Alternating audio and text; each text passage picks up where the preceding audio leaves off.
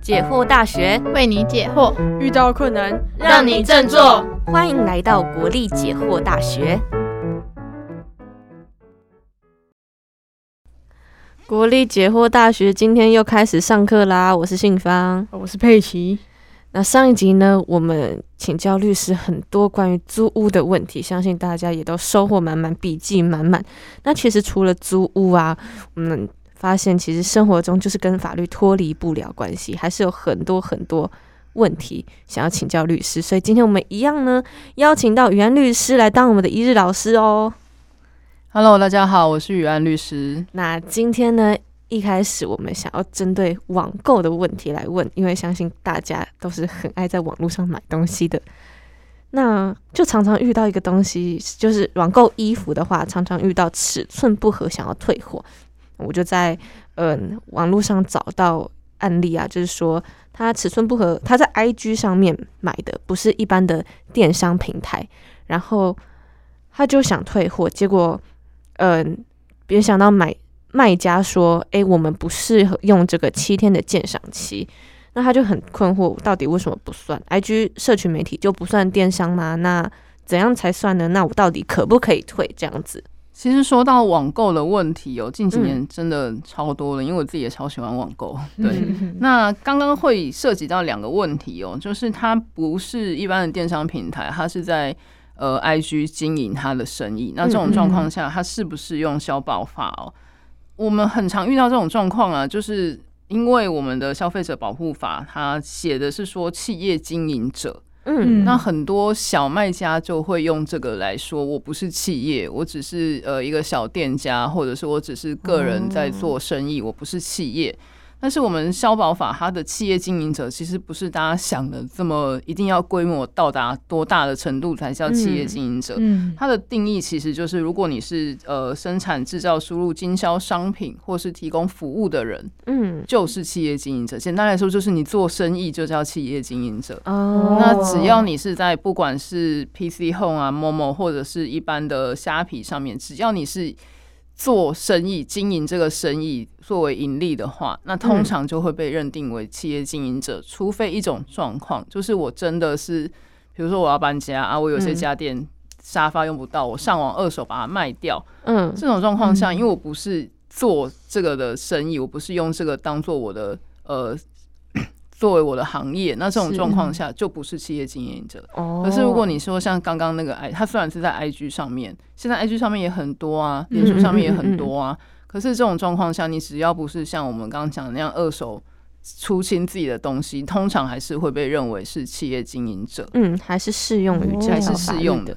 那我觉得他说他不适用消保法，可能就是对这个企业经营者的定义产生误解。嗯，对。那另外一个就是他在 IG 上面卖东西，那我们消保法第十九条规定说有七天鉴赏期的，其实有两个状况，嗯，一个是通讯交易，一个是。访问买卖。那通讯交易什么意思？在以前的年代讲的大概就是邮购了，你们应该没有经历过那个年代，就是我们小学的时候，大家会有一本邮购小本本，哦，然后拿到班上去去勾，然后有人会去划拨，那种状况下。叫以前的通讯交易，但是现在这个时代，通常讲的通讯交易就是网络交易、网络购物。哦，对，那访问买卖又是另外一个。访问买卖大家一定遇过，在路上有人跟你说：“小姐，你皮肤很差，你要不要 进来做脸？”这种，对，或者是给你试用品，然后说你来填资料，我们体验一下，或者强迫你买东西。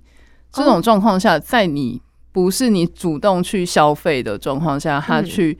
拦你，或者是让人家推销，这种状况就叫访问买卖。那访问买卖跟我们刚刚讲的网购一样，是有七天鉴赏期的。是哦，嗯。那假设啊，像我在西门町常就遇到那种访问买卖，可是他是把你带进一个店里，去他们店里买他们店里的东西，有坐下来什么，这样也算访问？那算访问吗？一开因为一开始你没有要买，不是你自己走进去的，是他带你进去的，所以也是可以有七天鉴赏。我即使在实体店面买。但回去那个东西也是一样有鉴赏的。哦，嗯，学到了。其实这种纠纷，现在这种纠纷比网购多很多，真的。对，我原本也是不知道这件事情，因为其实很多，你看东区很多就有，还有是外国人啊。对，后来跟你说。他觉得你很漂亮什么，然后带你去他店里面消费。O M G，、哦。原来不是我真的很漂亮。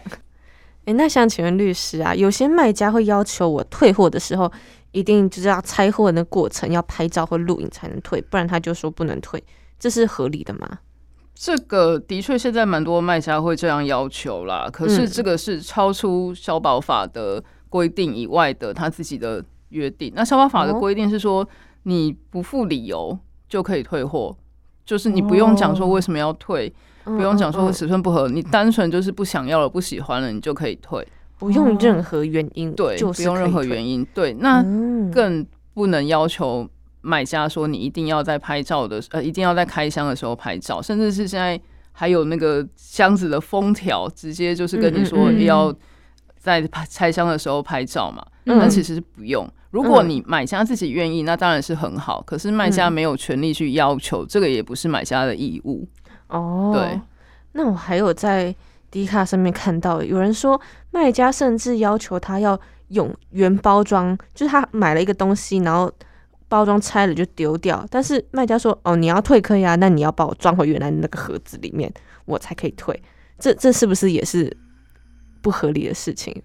嗯，应该是说我们七天是鉴赏期嘛是。那如果我东西装在盒子里面没有打开，我嗯根本没有看到它长什么样子，我怎么知道要不要退？因因为我们消保法会规定说，网络交易可以退货的原因，就是因为消费者没有看到物体的实体，嗯嗯嗯，所以他才会觉得说，如果你没有看到实体，那你只看到照片，东西来了，你看到不喜欢，嗯，让你嗯退，是因为这个原因。那如果你东西来了，我还是没看到，那、嗯你哦我打开了，你就说我不能退，那就失去消保法的原意。哦对，但的确有的时候，可能卖家特别包装的很精美，嗯嗯，你跟他说你是要送人的，然后他就帮你包的很漂亮，嗯，那你把它拆的烂烂的，然后就说要要退货，退还是可以退，嗯，可是卖家可以跟你请求他那个包装的费用。哦对，原来是这样。我就要支付他可能这个工钱，但是东西我还是可以退。但是有一个东西不用付，嗯有的嗯卖家说，如果你要退货的话，你要自己付邮资。费吗？哦，运费是他要付的，哦他要找人来收，或者是你用货到付款的方式寄回去。嗯嗯嗯，因为有的卖家会刻意的刁难，跟你说，呃，嗯你要负担运费要付一两百块，可是你那东西可能九十块。太不划算了吧？真的，我自己就遇过，所以换货的运费也是卖家要付吗？呃，你的换货的理由是什么？如果你是用七天鉴赏期的原因去跟他换的话，那就是卖家要付。就是单纯尺寸不合，就是卖家要付。应该说退货的那个钱是他要付，可是嗯你要他再寄来一件新的，那个还是你要付，因为你们的退货，嗯你的换货应该拆成两个阶段，一个是你嗯退，然后他寄一件新的来。嗯哦那我们消保法说不用付款的，就是你退货的这个阶段。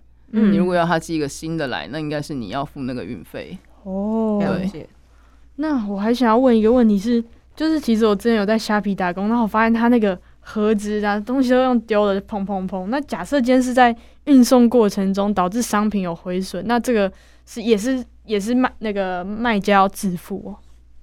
嗯，这个跟消保法就比较没有关系啊，它应该是牵扯到民法，就是我收到东西的时候，物体本身有瑕疵。嗯。那物体本身如果有瑕疵，不是我同意的话，嗯。就比如说我买二手二手货，我本来就知道它脏脏的，你就不能再主嗯张说它脏脏的，我要退。嗯。可是如果是我买新的东西，它寄来是脏的，那我就可以要求卖家负责，哦，要换一个新的给，换一个新的，或者是说脏脏的我要拿去洗，要花一百块，你要赔我一百块。哦，可以这样子啊。对。所以其他原因就是卖卖家自己去处理这样。对，嗯，哦，那如果就是遇到好，我们刚刚都知道我们是合理的，那我们现在要怎么样去主张这个退货呢？如果遇到就是不给退，对，死不认账。很多遇到不给退啦，甚至有的卖家会直接在他的网页上面说，如果你是因为尺寸不合、色差怎么样，我们就不退。嗯但一样，这个是逾越了消保法的规定，嗯我们逾越法律规定的，我们一律都视为它无效。所以就算他写了，他还是要依照消保法退货给你。但很多卖家就会说，我已经写了，你也同意了才买的，我就是不退。这种状况下，建议大家可以去找各县市的消保官。各县市的消保你不要找到消基会有那两个不同的单位，消基会是民间单位，他们没有办法帮你处理这种问题，嗯，你要去找消保官，嗯然后他会帮你协调。了解，然后就会可以就帮助通常如果到消保官出面嗯跟他解释说法律规定是怎样，卖家都会退啊。了解了解。哦那除了这个退货的问题啊，在网购我们还很常遇到的另外一个就是诈骗。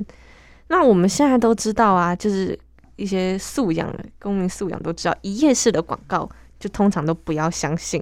那除了这种分辨方法，还有什么可以让我们一看就知道，诶，或是让我们警觉说这个可能是诈骗？可能是诈骗，我觉得嗯有几个方法，一个就是你去查它的生产的公司有没有这哦间公司，嗯，有的是假的，或者是你试着打他的客服看看有没有人接。哦，，对，当当然很多一页式广告都是诈骗了，可是也我也买过不是的，真的 我真的买过很多乱七八糟的啊，我东西。们不要对帮一页式广告贴标签。对，但是我觉得呃，正常处理方式就是去打打他的客服看看，嗯嗯嗯，对，嗯是你一个就算有人接，你听一下他的声音是不是台湾人，然后哦有的打去明显口音就不是台湾人的，我觉得那个可能就有问题。要留意一下对。嗯，哦，那如果我们网购的时候遇到诈骗要怎么办呢？是报警吗？报警啊，对，报警。但是我觉得网购的诈骗可能大家会有一些。诶、应该是说，你就算被一夜式广告诈骗，你应该也不会太多钱了。啊，对，可能有的人就会觉得哦好麻烦啊，要报警什么就算了。嗯，那还有一个问题就是，如果他的组织是在境外，嗯那就很难抓了。嗯，对哦你报警是一回事，他可能根本抓不到人。嗯嗯，对所以还是预防胜于治疗啦，还是对，还是小心一点。哦，所以假设今天报警抓不到人的话，那你的损失就是自己自己。付啊，对啊，因为你找不到人来陪你啊。那如果像刚刚有讲到，嗯，二手拍的话不算在消保法第十九条里面。那如果我二手又那么衰，遇到诈骗怎么办？我在网络上就有看到，他买了一个索隆的公仔，就寄来一个悟空的，他觉得天哪，这差太多了吧？那 但这他是二手拍啊，那我要怎么办？嗯，他有去跟卖家反映，会不会卖家记错啊？因为他毕竟真的寄了一个公仔给他，嗯，就是没有卖家就消失这样子。一样就是如果是诈骗的话，他其实没有分你是不是企业经营者啦，哦所以一样就是去报警啊。所以我就举证说，哎、我下单的时候，他跟我说这个跟他说我要索隆，他寄 悟空，对完全不一样的东西。所以即使他是二手拍，也是可以主张这样的权利。的对。了解。那网购的部分我们就差不多问到这里，接下来想请问一下，好，刚刚就提到 D 卡，我们就以 D 卡为为范本好了，就是我们常在上面看到许多影片啊，或是图片，那这些其实都是有版权问题的。嗯，但如果嗯我没有盈利的话，会有法律上的问题吗？就是一个很常见的误解啦。很多人会嗯以为说我用别人的照片或是用歌曲，只要我没有盈利的话，就没有侵害到他的著作权。嗯嗯嗯，但其实有没有盈利这个要件，只是我们在判断这个使用是不是合理使用的一个要件。哦，因为呃，应该说著作权法第六十五条，它有一个规定，就是我们用一些要件去审查，说我去使用别人的作品是不是合理使用，那是不是盈利是其中一个。那我举一个例子，你就知道为什么即使没有盈利，也可能侵害到别人著作权。如果我今天很喜欢周杰伦，好了。嗯，然后我就把他的专辑全部抓下来，然后放到网络上，免费让大家听。我也没有盈利，我就开放让所有人下载。嗯，嗯你觉得这样的行为有没有侵害到周杰伦的权益？有？我觉得有诶、有，而且比他盈利更严重，对不对？嗯因为如果我嗯今天周杰伦一张专辑卖三百块，嗯然后我这些歌，我跟你说全部下载要三百，嗯，那他们应该宁愿去买正版专辑吧？对啊，可是如果今天用免费的，那大家看到免费的，应该会更多人去下载，反而会影响到他周杰伦这、这个专辑营收更严重吧？嗯对，所以为什么不是说只要没有盈利就一定合法？没有这样，因为很多没有盈利的状况，反而会侵害到原本著作权人的权益更多。对，哦，那如果因为现在很流行，K-pop 很流行，大家会去上街跳 cover，然后就会运用到一些韩团的歌曲。那这样子音乐会有版权问题吗？还是只要符合怎样的条件下就没有问题？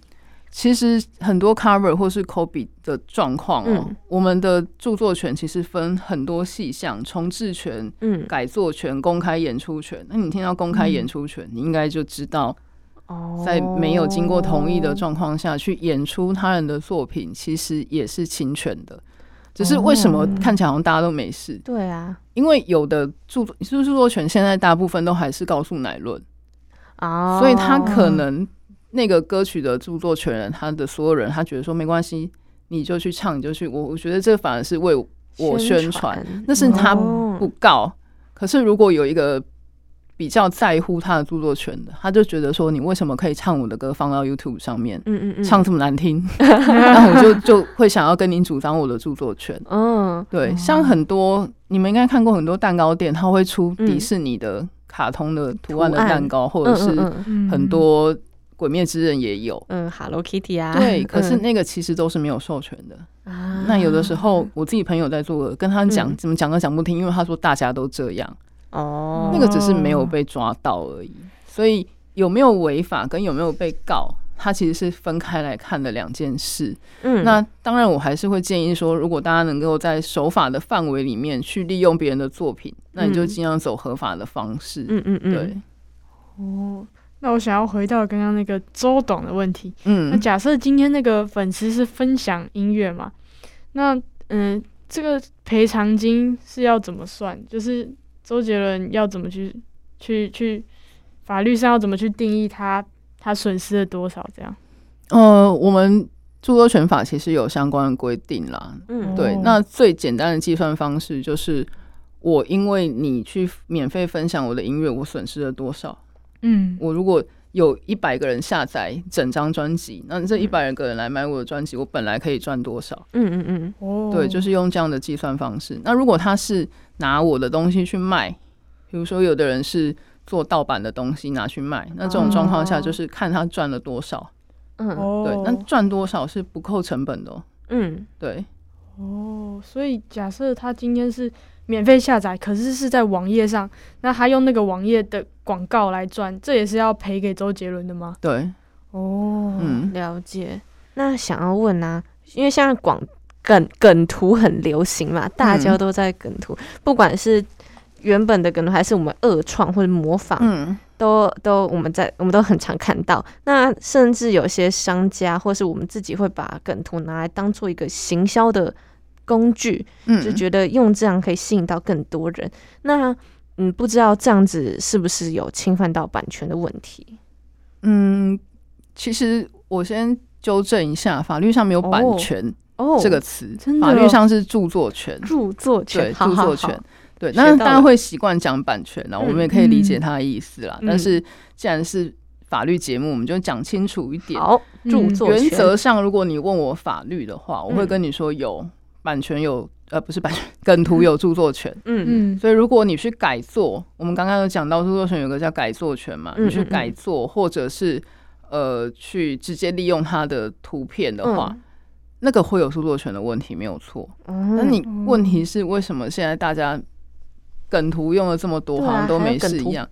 因为我觉得出自就像我们刚刚讲的，你做梗图这个人，你不会希望你的梗图都没人用吧？哦，对，所以他的目的其实也是希望大家广为转发。但是如果他有一天发疯了，他想要去告你，他是告得成的。哦，对，嗯。那常常我们会在 D 卡上面看到，呃，有些人会称他们为检举魔人，就是说他发一张图，底下就留言说要标一下出处啊，标一下来源啊什么的。那到底是他是真的魔人，还是是我们真的要这样注意？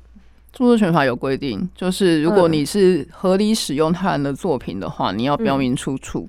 哦，所以并不是他们就是什么样正义魔人，是我们本来就应该要，本来就应该要这样做。嗯嗯嗯，对。哦，那当那些正义魔人是有检举费的吗？还是没有啊？那他就是一个很有正义感的人，飞天小女警嘛。飞天小女警，两 飞天小女警。有点好。好，那梗图的方面呢，相信大家也都知晓了吧？接下来我还想问一个跟大学生非常有关的，是车祸的问题。我们著作权有多一个啊、真的一个补充，好不好？好好好好，对啊，嗯。那那先。就是很多人会，比如说我在网络上买了十包泡面，然后我吃不完了，我要把它卖掉，我就在网络上 Google 那泡面名字，然后直接用那个广告图放到虾皮，哦，哦那个很多，那个超级多，一堆大学生被告，嗯，对，那个不能用啊，你要自己拍，哦，对，哎、我二手版也有很多人想卖二手衣服，就去找，就去找他原本买的那个卖家的照照片，那个不行。哦，这个违法，那个违法。告。哎、原来。也是告诉乃论吗？对，但是你知道很多店家 他其实靠这个在赚钱，因为他是有刑事责任的，所以他会跟你说，你一张和解金五万，啊，你不要我就告你，就有钱可以，你大学生而已，你要这样，好可怕哦！那、你如果不小心用两张十万呢？哦，我诶我还有一个问题想问，嗯，就是我发现啊，很多卖家其实是虾皮的卖家，他其实是从淘宝去进货，然后再来虾皮再卖。那所以他如果引用淘宝的照片，它也是违法的吗？如果人家没有同意的话，哦，对，有同意就是要签契约才成立，还是口头？口头也可以，哦，所以还是要经过，重点是经过同对意。，要经过同意。哦，好，那我们就赶快进入我们今天的最后一个主题，也就是我们的车祸相关的法律问题。这其实我半年前才发生过啊。第一个问题就是发生车祸处理以后的 SOP。首先想要问律师，具体来说大概有哪些流程呢？嗯，第一个是我建议，如果没有真的很严重后面的车辆的话，你车子在原地不要动。嗯嗯，，对，因为如果你要去评估那个肇事责任的话，你远景来第一现场一定先画现场的那个示意图。啊那、如果你车子已经动了，它就画不出来。哦，对，我觉得车祸问题比较常遇到大人生是，我们如果遇到的是一个呃年纪比我们大，然后很强势、很凶的，嗯，然后一下车就开始骂我们，骂骂骂骂骂骂完走了这样子，然后我们根本还没回过神说，哎、发生什么事情了？然后对方就走了，哎、那我要怎么办？你要怎么办？应该是说你发生车祸的第一时间，嗯，最好的方式就是马上报警了。那如果对方就是不给我报警了，我就不管他，我不管他。对啊，你就直接报啊，他没有没有权利阻止你要不要报警。那如果他下车嗯看一看他就走了，那个叫肇事逃逸呢？哦，对啊，所以肇事逃逸就要赶快记下对方车牌，就跟老师教我们的一样，啊，你车祸当下，你除了报警，我建议嗯你自己拍照。啊，自己拍照，对，拍自己的也拍对方的车子，嗯避免嗯有的，比如说他车子两三个月之前自己撞了，然后刮伤一条，现在你刚好哦来了，他就说这个是你造成的。哦，对，你要拍一下他当下到底造成了什么损伤。嗯嗯嗯，嗯，哦，那所以假设对方很好心的，然后他也不懂法律，但他人很好的把你的机车移到旁边，那这样警察就不能就不对能你不要让他移啊。嗯，对啊哦，所以重点就是要保持原状原，状。然后马上报警，然后如果可以的话，就记录一下当时擦撞的那个状况，要拍照了，。你自己的要拍，对方的也要拍。嗯嗯嗯，对，然后哦记得要问一下对方有没有受伤。问对方有没有受伤。，对，那如果反过来，像我刚刚讲的，如果我们被凶，然后我们觉得很不知所措，我们可以事后主张要精神赔偿吗？就被是凶到要精神赔偿除。了 车祸，车祸车祸其实也会造成嗯。精神上的损伤。然后，如果我车祸我被撞，然后对方又这样骂我的话，我就觉得委屈很巴巴，很委屈啊，对啊，我们我们分两件事情来看，一个就是车祸到底可不可以请求精神赔偿这件事哦、嗯，因为我们民法规定的精神赔偿其实限于人身有受到伤害的时候，所以如果你只是单纯车子坏掉，人都没有怎么样，那是不能请求精神赔偿的。嗯，嗯那如果说你有受伤啊啊小擦撞呃有擦伤有撞伤都可以，OK，嗯，这种状况下是可以请求精神赔偿。啊，你说被他骂比较难，除非说他有到公然侮辱或者是诽谤的程度。哦，他如果说哎、是你的问题，走路不看路，这种就比较没办法。比较没就是单纯的吵架，你要因为跟人家吵架，哦然后请求精神赔偿，就算法官判赔，那是几百块而已。了解。对啊，所以我之前在路上，然后机车撞汽车，然后撞到我左肩挫伤，害我几个月都不能健身。你怎么那么这是惨也是可以精神赔偿，就除了医药费以外。可以，对，哦，其实我没有那。如果我是因为出了这个车祸，然后导致我可能接下来要去打工，然后我没有去打工到了，那可以嗯，请求这个工作上的赔偿吗？工作上的赔偿你要请医生开证明，就是哦，你呃，因为这个伤势你必须要休养多久？嗯嗯嗯比。如说医生说你休养两个礼拜，你就只能嗯请求两个礼拜的工资。